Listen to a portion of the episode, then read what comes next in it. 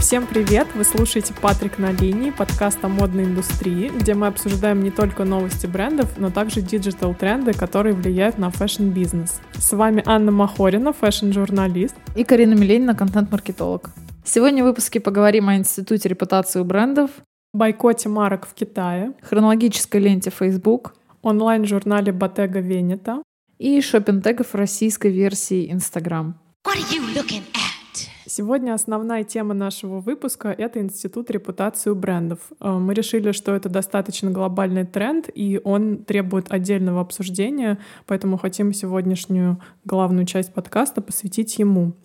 И надеемся, что однажды этот тренд все же дойдет до России, потому что сейчас он у нас, ну, наверное, в зачаточном таком состоянии находится. А, давайте обсудим, давай, Карина, обсудим с тобой, что вообще влияет на репутацию бренда. Мы вот э, вычленили такие два основных направления, что с одной стороны это э, поведение сотрудников, которые в этом бренде работают, и с другой стороны это какие-то кейсы, в том числе рекламные. И для наглядности мы собрали несколько примеров, чтобы было понятно вообще, о чем мы говорим. Очень хочется больше, наверное, сделать ставку на кейсах, потому что кейсы-то мы все видим, и российские бренды, они, кстати, очень сильно ориентированы на то, что если в рекламе мы особо никого не оскорбили, но каким-то образом они все равно умудряются это делать, э, то то, что происходит за закрытыми дверями, это как бы не важно. Как говорится, ссор из избы не выносить. Вот. Но, э, наверное, сегодня мы поговорим не только о каких-то российских и нероссийских Э, рекламных кампаниях, поведении э, основателей компаний, но и о том, как стоит вести себя именно сотрудникам, особенно модных брендов, потому что сотрудники модных брендов, они чаще всего тоже стараются как-то развивать свой личный бренд, э, там иметь какое-то большое количество подписчиков в соцсетях, иметь какой-то там, становиться лидерами мнений, иметь определенный вес. И, наверное, самый яркий кейс из вообще тех, которые можно представить, это кейс The Ordinary, который показал себя просто во всей красе, как и с рекламной точки зрения, ну хотя с рекламной там совсем чуть-чуть, так и с э, личностной. Я бы небольшую пометочку для тех, кто, может быть, забыл или не знает. Ordinary — это косметика для лица.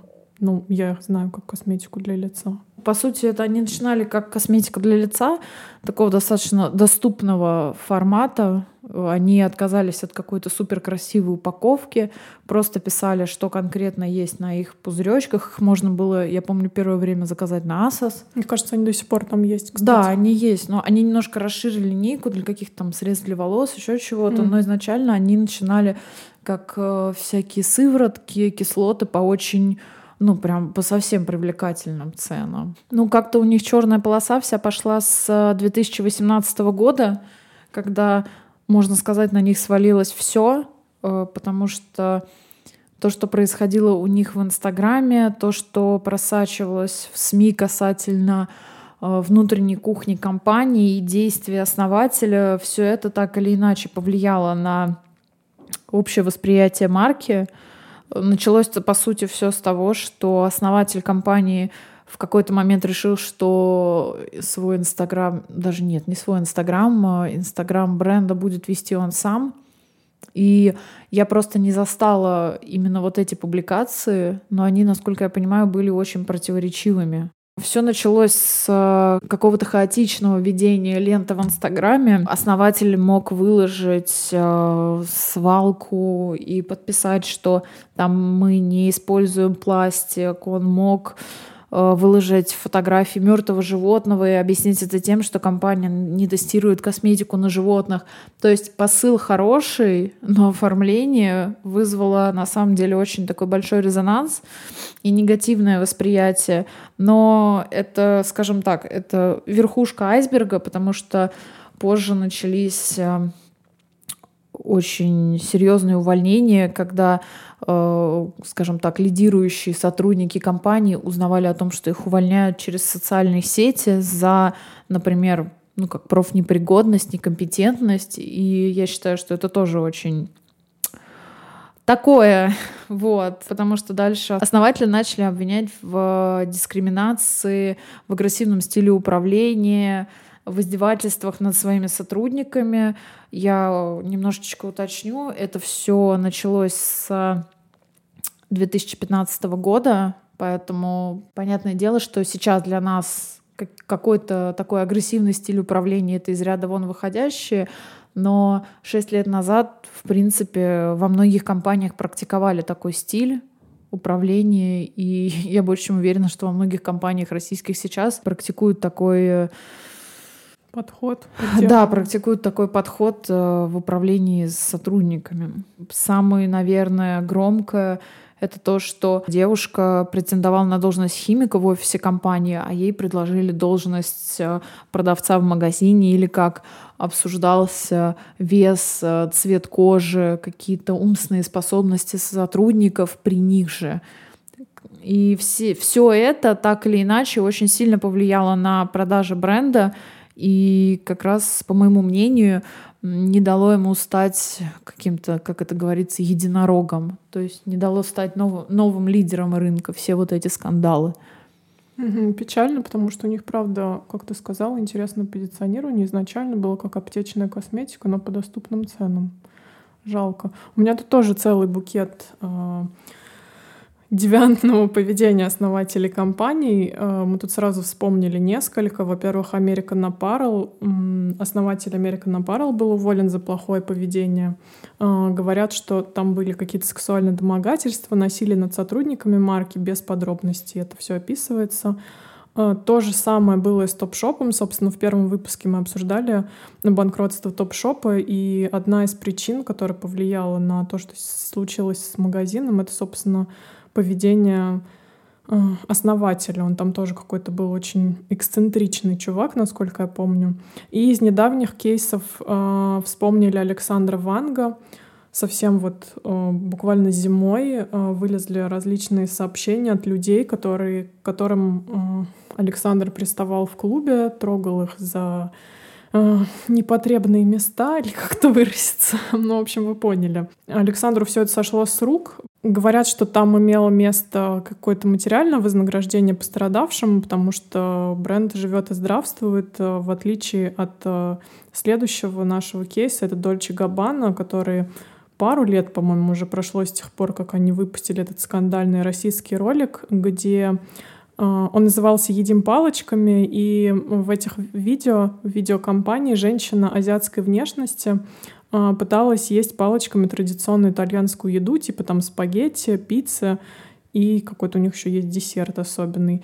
И это все, я не знаю, что было в голове у креаторов, которые это придумали, но это все выглядит очень странно. Я посмотрела одно видео, где она пытается есть пиццу. Вот. Они, наверное, подумали, что это будет смешно, или они на этом хайпанут. Но, в общем, они хайпанули. Им досталось от азиатского сообщества. А, там еще Стефана Габана, ему в директ он переписывался с каким-то человеком и, собственно, высказал свою реальную позицию, что на самом деле выяснилось, что он действительно еще тот расист. Кстати, сейчас же еще идут все вот эти вот забастовки как раз-таки с э, азиатской темой, как был Black Lives Matter, только да. сейчас дискриминируют азиатских Stop женщин. hating или Stop Asian Hate, вот что-то такое, mm-hmm. да, потому что на самом деле это все началось от Трампа, который начал обвинять, в принципе, как бы азиатское сообщество и в первую очередь китайцев в распространении коронавируса. Mm-hmm. И многие эту волну подхватили, и началось вот именно это какое-то э, национальная нелюбовь, что ли, национальное неприятие вот именно азиатской внешности, потому что они у некоторых людей ассоциируются именно с ковидом, что это вы виноваты в том, что у нас как бы весь мир болеет. Поэтому это движение и, и появилось, но, насколько я знаю, вокруг э, скажем так, азиатского сообщества тоже очень много распространенных стереотипов. Просто, наверное, на фоне... Ох, сложная тема пошла. Я не хочу обесценивать э, никакие культуры, национальности э, и так далее, но все-таки на фоне одних э, дискриминации другие кажутся, возможно, менее какими-то менее растиражированными. Вот, я вспомнила слово, менее растиражированными. Не поняла, что ты Ну смотри, в том году у нас, например, был Black Lives Matter, и у нас, в принципе, всегда идет такая линия. Я еще раз повторюсь, это я никого не обижаю, я люблю всех людей. А, а, в том году у нас был Black Lives Matter, но у нас а, всегда были стереотипы на тему того, что азиатское сообщество — это люди, которые там постоянно в компьютерах, они умные, они математики, вот, вот это вот все. То есть это тоже какие-то стереотипы, связанные с, с ними. Uh-huh. Вот. А сейчас, если именно говорить про uh, Stop Asian Hate, это вот все пошло с ковида. Интересно, а, забанят ли нас, если алгоритм разберет то, что мы говорим это слово? Я надеюсь, что нет.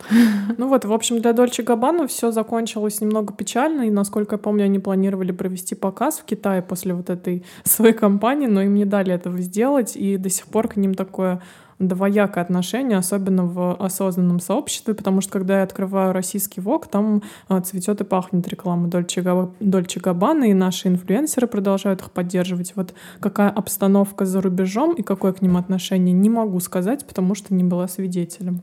А ты помнишь, э, я читала статью, когда прямо с показа, то есть они все организовали, но модели прямо с показа уходили, то есть люди, которые там работали, я читала, они то есть, настолько бойкотировали, мы не будем работать на этом показе. То есть мы не просто на него не придем, мы не будем на нем работать. Молодцы.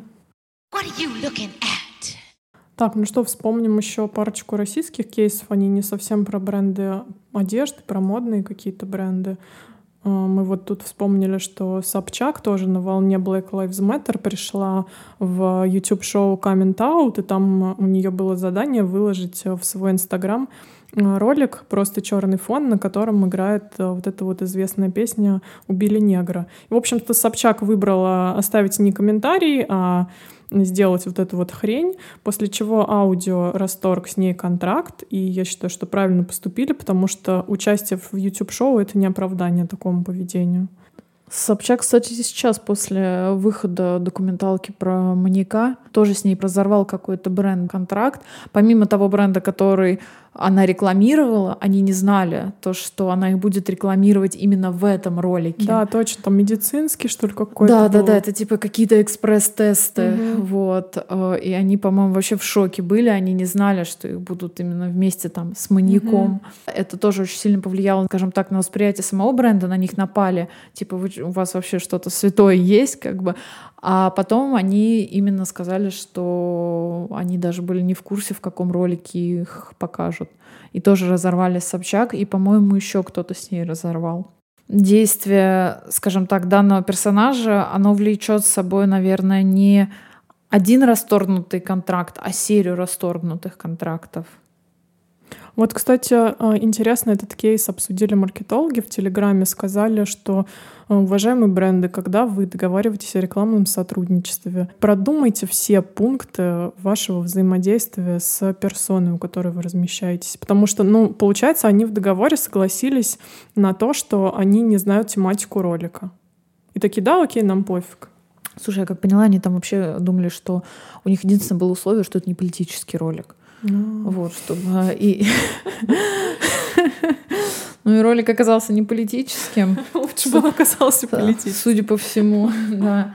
Ну и у нас есть еще один супер громкий кейс, по-моему, уже заезженный туда-сюда, как только можно, который повлек за собой тоже очень много отказных, скажем так. Всем любимый кейс э, Регина Тодоренко. Я думаю, нам не стоит объяснять, э, что там было и как, потому что, мне кажется, из каждого утюга это лилось и пыхтела, что происходило и какие э, последствия это повлекло. Но, кстати, в тот момент я была очень удивлена, что э, подписчики, они, скажем так, не столько на саму Тодоренко накинулись, сколько сразу пошли в бренды. То есть они почему-то сразу пошли в бренды, которые она представляет.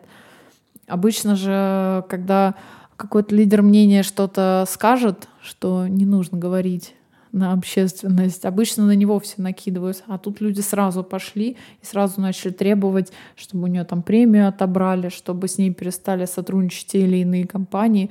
И, по-моему, кейс... Но кейс Тодоренко, он один из самых интересных, потому что она потом смогла выкрутиться.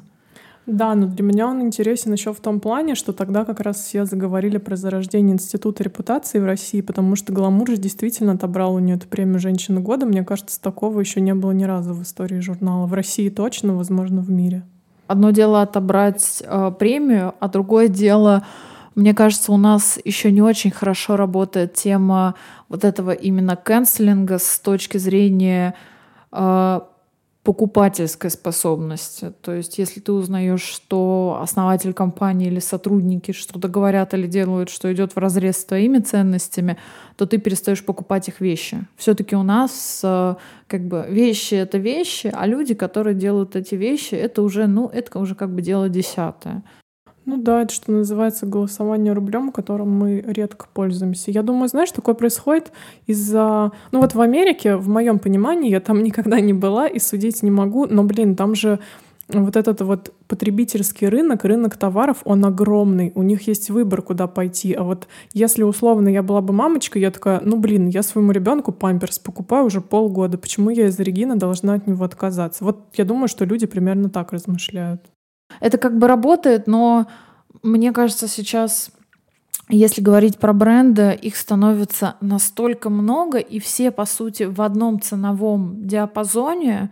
То есть, да, если мы даже будем, возьмем там 4-3 бренда э, российских там в одном сегменте и сравним их по ценам, по тому же там торговому предложению и как они там ведут, пускай свои социальные сети, их позиционирование, то они более-менее будут между собой одинаковыми. И тогда что остается дальше? И вот тогда люди уже, мне кажется, начинают гораздо э, глубже смотреть именно как устроено все внутри компании, как себя ведет основатель компании, как себя ведут в принципе сотрудники компании, потому что если вы приходите в бренд большой и у вас э, есть какое-то мнение, которое, которым вам хочется поделиться с людьми, вам нужно понимать, что, скорее всего, это будет иметь какие-то последствия. Мы сейчас поговорили про случаи, когда поведение людей, сотрудников, основателей или амбассадоров э, дискредитировало имидж компании. Еще собрали несколько примеров, когда какие-то кейсы, то есть какие-то, какая-то реклама, например, а у нас тут в основном реклама, да, повлияла негативно на имидж брендов. Uh, ну, самое, наверное, что первое вспоминается, это скандальная реклама Рибок в России, где uh, автор телеграм-канала «Женская власть» Залина Маршинкулова Эм, придумала. Она же, кстати, ну, почему на нее хейт был? Потому что она сама эту фразочку, да, придумала пересядь с иглы мужского одобрения на мужское лицо. Да, да. Да, вот, то есть она не просто там снялась, она еще это как бы ее посыл был. Вот, Карина говорит, что там было несколько героинь. Я, честно, уже не помню, но вот, значит, э, претензии были только к Залине. Вот интересно, кстати, вообще как-то это на Рибаке сказалось. Ну, наверное, да, потому что как минимум они получили подзатыльник от э, мирового офиса международного. Да, потому что это же был какое-то какое копирование больше от основного. То есть сначала основной офис Рибака выпустил такую рекламу, а потом уже, соответственно, э, российский Рибок. Но я помню, даже кого-то уволили я вообще помню, что они как будто бы все на СММщика скинули. Опять. Вот. Они там что-то скинули на ну, пускай это, ладно, не на СММщик, пускай это будет на рекламное отдел, они все скинули, что это типа якобы было не согласовано, что они об этом не знали. Но, ребят, все мы понимаем, что если такая огромная компания, как Рибок, то почти каждое действие у вас согласовывается Конечно. по несколько раз, да, с огромным количеством людей. Я не знаю, насколько это повлияло на продажи, но какой-то резонанс э, это принесло, потому что, мне кажется, в России все еще работает очень хорошо тема черный пиар тоже пиар. Да, и, скажем так, женщин и мужчин, которые поддерживают феминизм, э, меньше не стало аудитории Рибака, а вот наоборот, может быть, прибавилось. Да, прибавилось именно хейтеров, которые вот э, налетели в комментарии и творили там, конечно, я просто помню именно то, что происходило в комментариях. В комментариях происходила просто какая-то война. Еще очень часто история сейчас э, происходит, когда как раз глобальные компании адаптируются под российский рынок. Очень часто это бывает в бьюти. Э, когда они предлагают какие-то съемки с мужчинами, которые используют декоративную косметику, а наши офисы понимают, какой хейт это вызовет. Если честно, я даже сейчас не могу за это осуждать, потому что это действительно просто волна негатива выливается на бренд. Но, с другой стороны, кто, если не бренд, начнет поддерживать свободу мужчин выражать себя, в том числе с помощью косметики. Ну вот, например, мы вспомнили, когда бренд э, NYX э, не вставил в России, они просто убрали мужчину из рекламной кампании, оставили только женщин. А еще я вспомнила, как наш визажист Геворг жаловался, что он сотрудничал с каким-то косметическим брендом нашим. Да, его убрали, заставили его полностью. Его нет, его даже как бы не убрали, как я помню, как он жаловался. Его именно лицо попытались максимально вот всеми этими коробочками из-под косметики да. заставить. Они выставили эти баннеры в магазин, но они их спрятали за косметосом. Это было очень смешно. Да, это, конечно, кошмар. У нас сегодня, по-моему, весь выпуск, он такой немножечко на грани, да. на, на, на грани таких острых тем, угу. но по сути так работает институт репутации. Так в итоге у нас же, я знаю, сейчас открывается магазин сода. Угу. Я видела на в авиапарке, там на баннере мужчина уже. Мужчина угу. накрашенный, прям вот это. Я не знаю, мы как-то не особо изучили этот вопрос, как э, аудитория российская на это реагировала, но я прям проходила мимо и видела то, что на баннерах молодые парни, вот кто именно визажисты. Ну, слава богу. Потому что я работала в агентстве, и у нас там был крупный международный клиент, как раз косметический. Они присылали нам эти имиджи с накрашенными мужчинами, но в России, естественно, эти имиджи не использовались. Мне кажется, все-таки еще не скоро это будет использоваться. Прям вот очень мягко будет восприниматься. Угу. Пока что у нас э, реагируют на это очень негативно. Вот. Ну и завершая, скажем так, эту тему, так или иначе мы говорим про основателей компании, про их кейс, но главный посыл, который мы хотели поднять с Аней, это то, что Сотрудники, которые работают в компании, также являются представителями бренда, и высказывания многих сотрудников также могут ассоциироваться с брендом. Об этом не нужно забывать, особенно в модной индустрии, когда у нас очень много стилистов, э, работников творческих профессий, которые пытаются себя как-то помимо работы в бренде, как-то себя пытаются проявлять на публику и делиться своим мнением со своей какой-то потенциальной, будущей или уже имеющейся аудиторией. И важным поинтом является то, что когда вы ставите в описании своего аккаунта в Инстаграме, на, на Facebook, да где угодно, там ВКонтакте, я знаю, там тоже можно это ставить, что вы работаете в данной компании на данной должности, вы должны понимать, что с этого момента все, что вы говорите, даже если у вас небольшая аудитория, она может расти, может не расти, это не важно. Все, что вы скажете, это воспринимается как слова бренда, потому что вы работаете в данном бренде, значит, э, бренд вас нанял, он вас принимает, и ваши высказывания он тоже принимает. Как бы бывают разные ситуации. Я все понимаю, бывают разные события в жизни, которые так или иначе отзываются нам, влияют на нас, но э, никакой э, на никакой почве, ни на национальной, ни на какой-то, возможно, религиозной и так далее, нельзя говорить свое мнение. Просто у меня у самой есть личный кейс, когда э, сейчас пойдет, когда я работала в Кремле, вот. Э, нас очень хорошо научили, если ты говоришь, что ты там пиарщик какой-то компании, что ты стилист какой-то компании, а потом выставляешь, как ты э, ненавидишь тех или иных людей за их там действия, э, за их половую принадлежность, за их национальность, за то, что они делают, тем самым люди начинают думать, что бренд положительно к этому относится. Вот.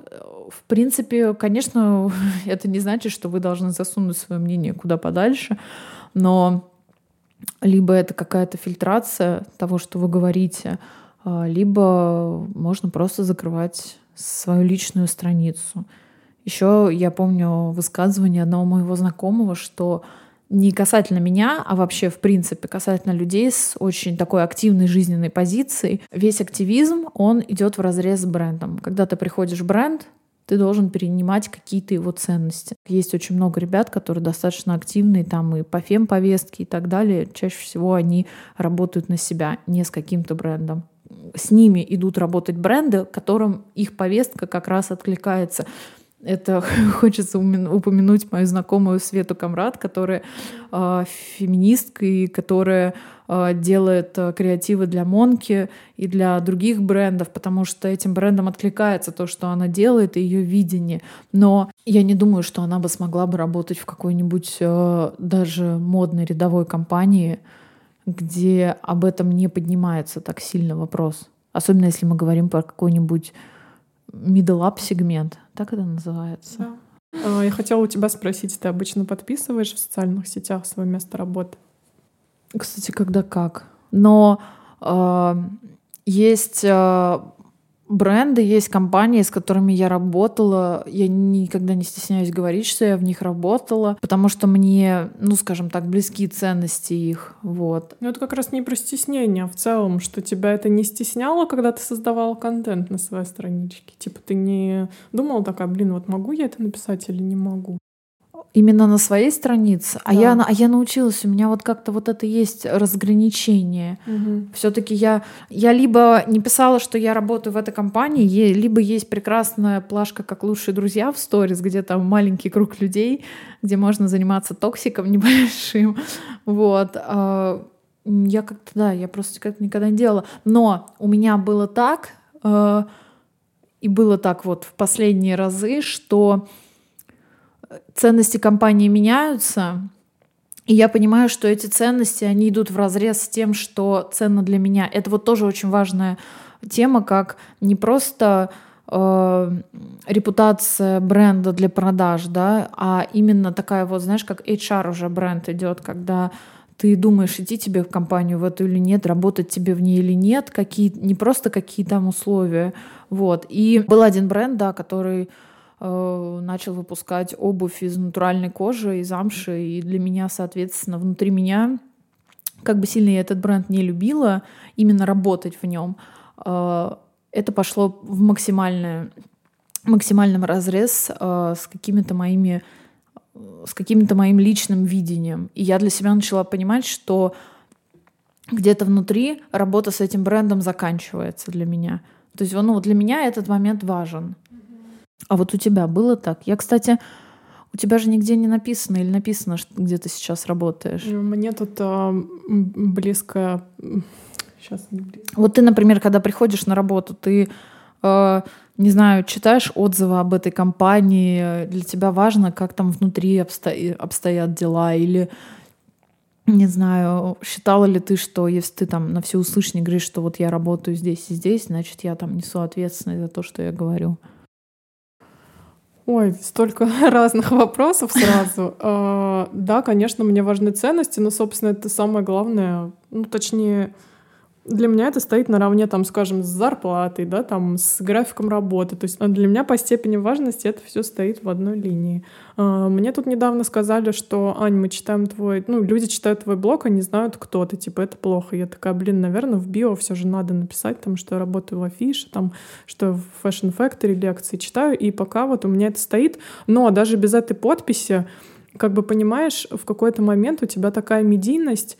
Не то, что я сейчас заношусь, я просто говорю, да, в какой-то момент, когда ты себя развиваешь как личный бренд, тебя знает определенный круг людей. И они знают, даже если у тебя это не написано, что там у Ани есть подкаст, там, или там Карина работает в таком-то месте. И ты понимаешь, что даже без подписи в своем био ты несешь ответственность за свои слова. Что, в принципе, надо нести ответственность за то, что вы говорите в интернете, да. потому что, мне кажется, с какой-то относительной свободы, которая нам дается из года в год, да, что мы там начинаем говорить про какие-то темы, про которые боялись, у нас еще больше рамок.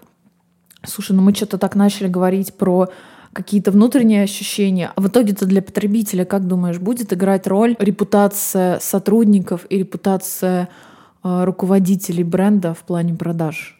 Слушай, мне кажется, у нас в России с таким азартом схватились за культуру отмены, что сейчас готовы хотя бы на время и ради показухи сделать вид, что нет, мы не будем здесь одеваться, или мы не будем ходить в эту кафе, потому что они такие плохие. Мне кажется, у нас сейчас вот в Москве, во всяком случае, понимаешь, еще в начале, когда мы начали про эту тему говорить, я подумала о том, что есть вот эта пресловутая пирамида Маслоу, и если там в Европе или в Америке люди на несколько степеней уже выше, чем россияне, и они могут себе позволить задуматься о ценностях бренда, а не, блин, о том, сколько стоит, блин, этот памперс. Вот так наш подкаст и стал максимально токсичным на третьем выпуске. Политическим, дай бог. Да-да-да. Вот. А у нас, ну окей, москвичи, петербуржцы могут себе позволить там не ходить в какое-то место, потому что там их основатель там себя плохо показал, а все остальные такие, да блин, у них там круассан стоит 20 рублей, я буду туда ходить, что бы они, блин, не делали. Ну серьезно, мне так кажется. Ну мне тоже на самом деле так кажется, что у нас как-то вот это все больше завязано на том, что вот мне главная вещь купить. Вот у меня есть бренд, я его безумно люблю, но мне безумно не нравится а, уровень обслуживания в магазине. Я не буду называть ни бренд, ни, ни, ни бренд одежды, ни бренд, который это продает. Вот. А, но мне вообще не нравится весь вот этот tone of voice, который внутри этого бренда, mm-hmm. который продает одежду, но у меня просто нету выбора. То есть эта одежда продается только здесь, а мне нравится сам бренд именно по его позиционированию, вот как они именно у себя это реализуют. Потому что, если что, мы говорим про бренд, который находится в Штатах и представлен он в России только в одном, в двух магазинах, и в этих обоих магазинах мне не нравится обслуживание. Но у меня просто нет выбора. Mm-hmm. То есть либо я очень сильно усложняю себе жизнь, пытаясь заказать из Штатов, которые каким-то костыльным методом себе везут в Россию, либо я терплю вот как бы такой сервис, э, там работу таких-то людей. Я сама не знаю, имеет ли смысл прогнозировать. То есть Аня правильно сказала, что сейчас мы поймали такой хайп, что вот мы такие все чистенькие, мы заботимся о своей репутации, но все мы работаем в брендах, и я думаю, что если я сейчас задам вопрос, то у вас, скорее всего, найдется на него несколько вариантов. У вас же наверняка в бренде э, были какие-то ситуации, когда вы понимали, что это не окей, и не окей это по многим пунктам. What are you looking at? Хочется сказать ура, переходим к модным новостям, но новости на самом деле достаточно печальная. Она связана с бойкотом Китаем крупнейших компаний типа H&M, Uniqlo, Nike, Adidas, Tommy Hilfiger. Эти бренды решили разорвать отношения с регионом, где используют э, труд уйгуров.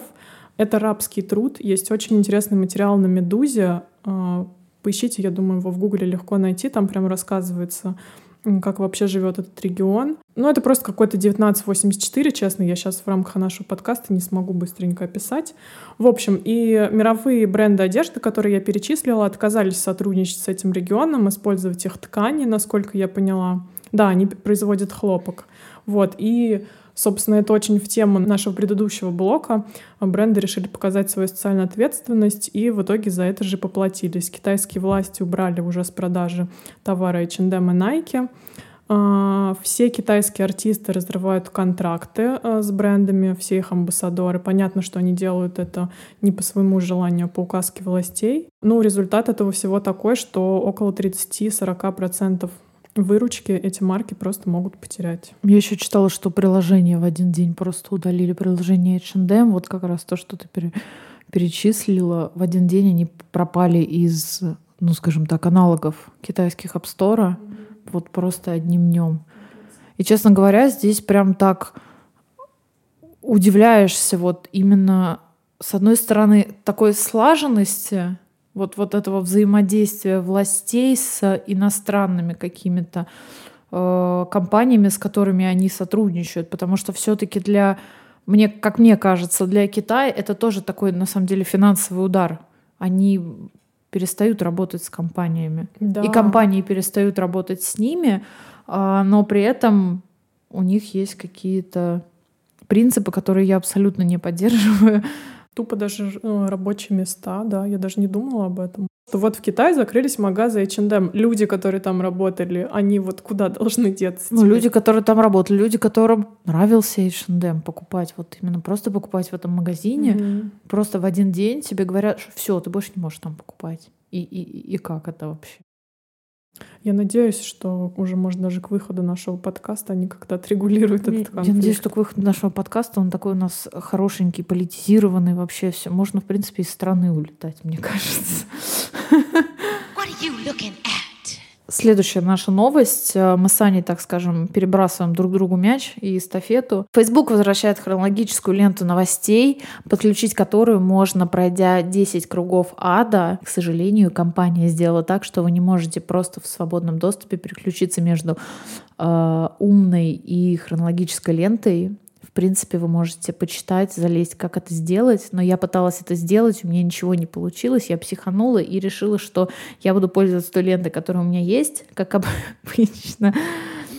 Хорошо, что есть выбор. То есть нужно понимать, что есть люди, которым нравится пользоваться такой лентой, которая вот у них был пост в 9 утра, в 3 часа дня и там в 6 часов вечера. И вот у них эти посты по порядочку. С другой стороны, э, Алгоритм предлагает вам то, что будет вам наиболее интересно, а посмотреть хронологию вы можете, зайдя в сообщество компании или бренда или какого-нибудь там паблика, который вам интересен. Я понимаю, что это лишние действия, но anyway. И также Facebook прекратит поддержку Facebook Analytics, э, инструмент э, аналитики, которым, по-моему, не пользовался абсолютно никто. Э, лично я пользовалась всегда аналитикой в сообществе Facebook аналитикой в Creator Studio и потом аналитикой в LiveDune. Поэтому, я не знаю, возможно, просто от этого инструмента отказались за ненадобностью. Тем не менее, если вы продолжаете анализировать результаты рекламы и другие данные Facebook и Instagram, вы можете также воспользоваться другими сервисами, такими как Facebook Business Suite, Ads Manager и Events Manager. Карина тут еще вспомнила смешную такую штуку, что если сейчас эту хронологическую ленту, не дай бог, вернут в Инстаграм, то бренды опять будут рвать волосы у себя на голове, спрашивать, в какое время нам лучше выложить пост. И опять пойдут эти все статьи, в какое время лучше всего публиковать пост, чтобы он собрал наибольший охват. Я прям... Нет, они до сих пор есть. Я слушала подкаст Native, и в 2021 году реально до сих пор есть какие-то гайды и чек-листы, в какое время лучше публиковать там свои посты, но мне кажется, это информация для тех, кто не пользуется инструментами аналитики от слова совсем, и вот они как-то вот, вот пальцем в небо прощупывают это. Мне кажется, для тех, кто зарегистрировался в Инстаграме в 2011 не заходил туда 10 лет, а потом вернулся и решил там бизнес-страницу сделать. Друзья, следующая новость у нас будет связана с э, очень приятными звуками. Ее будет рассказывать Аня, потому что я ничего не знаю. А ты точно знаешь новость о том, что Ботегу удалили зимой свои аккаунты в социальных сетях? Потому что ты мне об этом сказала. Ну вот. Вот эта новость мимо меня как-то просто пронеслась. А, в общем, я до сих пор скептически отношусь к этому. Мне кажется, это был вот инфоповод ради инфоповода. Это, блин, растрясли по всем телеграм-каналам, э, везде, где только можно об этом написали. А я уверена, что есть еще такой инстаграм, называется New Bottega. Они делают вид, что, типа, этот инстаграм ведет какой-то аноним, мы не имеем к нему отношения. Я уверена, что New Bottega принадлежит как бы Bottega, и все в порядке, и он функционирует. Вот. Если хотите, зайдите, посмотрите. Он появился после того, как э, возник Инстаграм Old Celine, когда Фиби Файл ушла из Селин. И ведут они его так, что типа они выкладывают фотки инфлюенсеров. То есть это не какие-то кампейны официальные от марки, а именно такие UGC-контент, про который мы все собираемся поговорить, но так еще и не поговорили. Поговорим, обязательно поговорим. Вот, и, собственно, встречаем новый инфоповод от Ботеги. Они выпустили э, Digital журнал. Э, они его преподносят как аудиовизуальный номер. Я его целиком полистала. Там действительно проделана огромная работа тех самых 3D-художников, о которых мы говорили в прошлом выпуске. Там очень много всяких 3D-визуалов, а, музыки. Там можно посмотреть, собственно, и какие-то вырезки с последнего показа со всякими с трикотажной одеждой. А, там есть и кампейн, а, ну или лукбук, как они это называют, не знаю. Там очень много про аксессуары, естественно, очень много про сумки. Там есть моменты, где а, женщина собирает из таких длинных надувных шариков. Раньше такие в цирке были, сейчас не знаю. Всякие как раз аксессуары, батеги. И вот хочу вам включить, послушать с моими небольшими комментариями сейчас. Я еще хотела сказать то, что, конечно, сделать digital журнал это круто, но ну, ты сама работаешь в издании, и все равно статьи преимущественно же распространяются через соцсети. Да. То есть либо они какую, что они будут делать, я просто не совсем понимаю. То есть либо это будет какая-то рассылка, то есть можно будет зайти, подписаться на этот журнал, на рассылку и получать его там, допустим, каждый месяц. Просто, ну, действительно непонятно, каким образом они его планируют распространять. Это какой-то, знаешь, дауншифтинг, когда ты отказываешься просто от соцсетей, и вот все. Вот у нас сайт, и пусть всех ходят на сайт. Да, это, знаешь, какой-то откат назад. Вот для меня это и есть кризис идей. Они такие, так, что придумать? Удалим Инстаграм. Удалили. Такие, блин, что дальше? И сделаем журнал. Ну, какой журнал? Ну, это очень странно. И, собственно, я тоже вчера думала о дистрибьюции, как они собираются его распространять. И вот тебе пример. Э, там есть съемка с Мисси Эллиот в этом журнале, и Мисси Эллиот у себя это выложила с хэштегами там Ботега, Венета. То есть вот я думаю, у них на это был упор. А, сейчас включу 3D а, макет браслета с очень приятным звуком.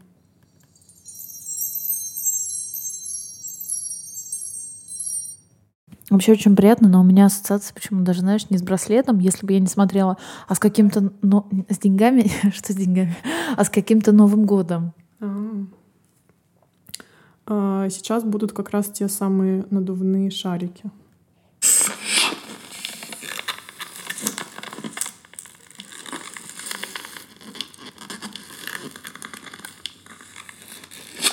Такой ASMR от Ботеги. Ну, это круто, когда э, ты смотришь э, там, в ноутбук или в телефон, и ты видишь, например, да, там этот браслет или эти шарики, и как они сопровождаются звуками. Да, Мне то кажется, есть это, это такой круто. практический эффект 3D создается mm-hmm. присутствие. Сейчас включу вам еще автомобили.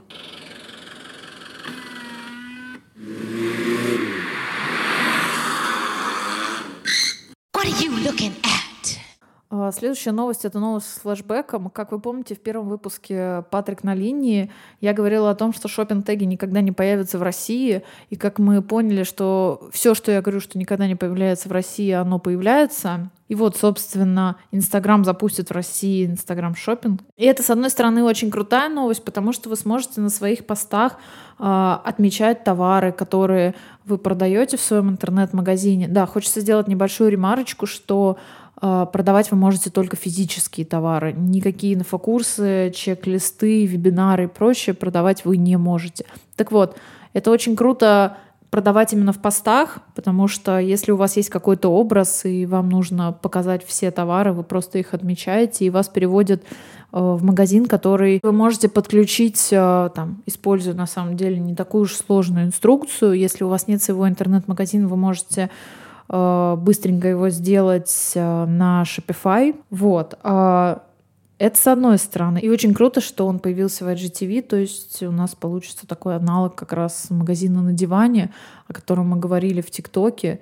Просто теперь он наконец-то доступен э, в, Инстаграме в России. Так интересно, как это будет выглядеть в IGTV. Просто, ну, когда сидишь, монтируешь видео, как ты потом туда... Слушай, ну, если у тебя подключен интернет-магазин в Фейсбуке, то в принципе, э, уже как бы все доступно на видео. Но нет такого, что, да, например, если у тебя там в этом кадре показывается жакет, а в следующем платье, то mm-hmm. вот он будет ну, просто все товары, которые а, есть, скорее mm-hmm. всего, это будет так. И у нас появляется, соответственно, э, стикер товаров, который вы можете прикреплять на сторис. В общем, это очень классная новость, все очень радуются, но я вижу в этом какое-то скажем так, более длинный путь пользователя до покупки. То есть если раньше если мы говорим именно сейчас о сторис, если раньше вы выкладывали какую-то вещь и сразу на нее делали активную ссылку на товар, то есть человек у вас сразу переходит на карточку товара, которым он заинтересован и которым вы рекламируете, то теперь, скорее всего, он нажмет на э, стикер, его переведет ваш магазин, который находится в Инстаграме, ему нужно будет сделать еще одно действие, чтобы перейти на сайт. То есть вы очень сильно удлиняете именно вот этот пользовательский путь. Э, с точки зрения постов, да, это круто, ты там нажал на фотку, тебе высветились вещи, цена на них, вот это тоже убирает тему ответили в директ. Я не согласна с этим. Все, блин, растаскали это все, больше никогда не будет ответили в директ. Да с чего вы взяли? Во-первых, некоторым брендам, ну, мне кажется, марки так делают, потому что им это выгодно. Ну, типа, я знаю а, компании, которые, ой, ну мы зато так соберем комментарии под постом. Слушай, тебе могу сказать, это реально, ну, это работает. Я это понимаю, что это работает. Я просто хочу донести до всех, что нет, с появлением шопинг-тегов вы от этого не избавитесь. Не все хотят делать себе интернет-магазин на том же Shopify. Так что ответили в директ, останется. Я хочу вас разочаровать. Ответили в директ, останется. Скорее всего, останется. Ну, слушай, мы убирали у себя в какой-то момент цену, оставляли только артикулы товаров, даже не столь, не для того, чтобы там было больше комментариев, а чтобы, знаешь, даже понять спрос на товар. Потому что ты потом, скажем так, формируешь все равно в конце месяца, я надеюсь, вы это все делаете, вот, а, отчет для там продукт-менеджера, как люди, чем они интересовались, про что они спрашивали, про какую модель одежды. То есть, а когда человеку может очень понравиться, да, там какое-нибудь платье, но он увидел цену, увидел сразу состав, который в описании, он такой, м-м", и ушел дальше. А ты, может быть, он заинтересовался, а ты просто не понимаешь, ты именно это не можешь тему отработать в соцсетях. Да, согласна, но я думаю, что как раз сейчас ведут шопинг-теги, и наверняка это в аналитике поста появится как раз-таки в плане типа тапов, переходов. Вот это да, это, кстати, было бы очень mm-hmm. круто, именно вот эти тапы от, э, отслеживать именно на какой товар больше и меньше. Mm-hmm Именно если мы говорим про работу с постами, это как раз очень сильно сокращает э, путь пользователя, потому что раньше, если ты видишь пост, хорошо, а бренд выложил, да, там артикул товара, тебе надо закрыть было приложение, зайти в поисковую систему, вбить этот сайт, вбить этот артикул, и только потом ты, то есть это столько надо было действий сделать. Сейчас ты видишь э, образ, тапаешь по фотке, переходишь по там, блузки, которая тебе понравилась, смотришь ее, не выходя из Инстаграма. Мне, кстати, они все-таки это решили еще сделать в России, чтобы увеличить продолжительность пребывания пользователя именно в Инстаграме.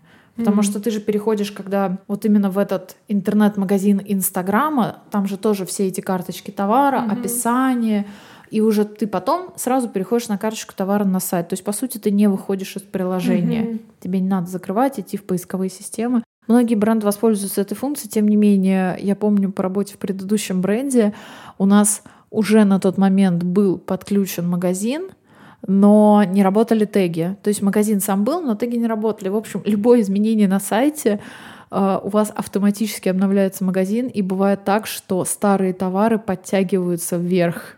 Причем старые могут быть вообще супер старые товары. А которые... А что значит? Как-то я не поняла, как это происходит. Ну, какие-то... Он сам их ранжирует, типа, на свой вкус или что? Ну, видимо, ранжирует по дате изменения, видимо, а. в карточке товара. Угу. Если какие-то изменения происходят на сайте, да, там с этим э, с этой карточки, ты можешь просто вот вот вот маленькое а, что-то поменять, что да, да, а он это как бы именно на Фейсбуке, угу. все-таки это подключается через Фейсбук, давайте не забывать. Угу. И они, видимо, это считывают как какое-то изменение и подтягивают товар вверх. И действительно были проблемы, когда я заходила и какая-нибудь старая, знаешь, такая вот вот уже модная, да, юбка карандаш черного цвета, она у тебя прям вверх и, и у меня спрашивают, а в чем дело, а я не понимаю, в чем дело. Плюс не всегда прогружаются сразу товары. Например, у нас там был день обновления интернет-магазина понедельник-среда, товары могли, которые выложили в понедельник, подгрузиться там только к среде. Это тоже теряются продажи. Но давайте не забывать, что все-таки мы подключали немножечко таким костыльным методом да. этот магазин, он не работал. Я надеюсь, что я очень надеюсь, что пофиксят это все, когда доведут до России. Но, тем не менее, мне кажется, нужно подождать, когда функцию подключат, потестить ее и через какое-то время снова вернуться с каким-то фидбэком. Вот. Так что если, э, в принципе, у вас есть опыт работы с шопинг-тегами или э, интернет-магазином в Инстаграм, и если вы собираетесь себе его подключить, вы нам обязательно пишите на почту, либо пишите Ане, либо пишите мне, как у вас это работает, потому что нам самим очень интересна именно реализация на территории России. Да, я думаю, что сейчас посыпется вопрос, а когда и как и где искать. Но вот официальный э, комментарий от Фейсбука, что у них э, при запуске этой функции действует случайный отбор, они специально не выбирают какие-то аккаунты и планируют начинать э, с каких-то небольшой доли бизнес-аккаунтов Инстаграм, так что нужно запастись терпением и несколько месяцев подождать. Ну ничего, сколько мы там ждали? Пять лет, три года, еще подождем. Еще музыку подождем, еще пять да. лет подождем обязательно. Рилс еще подождем. О, не, Рилс мы никогда не дождемся. Я просто загибаю пальчики, чтобы мне никто не предъявил, надеюсь, за то, что через неделю Рилс появится. What are you looking at? Это был подкаст «Патрик на линии». Слушайте нас на всех платформах, где вы можете слушать подкасты. Ставьте нам оценки, пишите отзывы, комментарии и подписывайтесь на наши сани инстаграмы. Мы прикрепим их в описании обязательно. И пишите нам на почту patrickonline собака.gmail.com. И также у нас есть еще один месседж, которым мы хотим с вами поделиться. Это был уже наш третий выпуск. А, мы, наконец, с Кариной готовы звать гостей.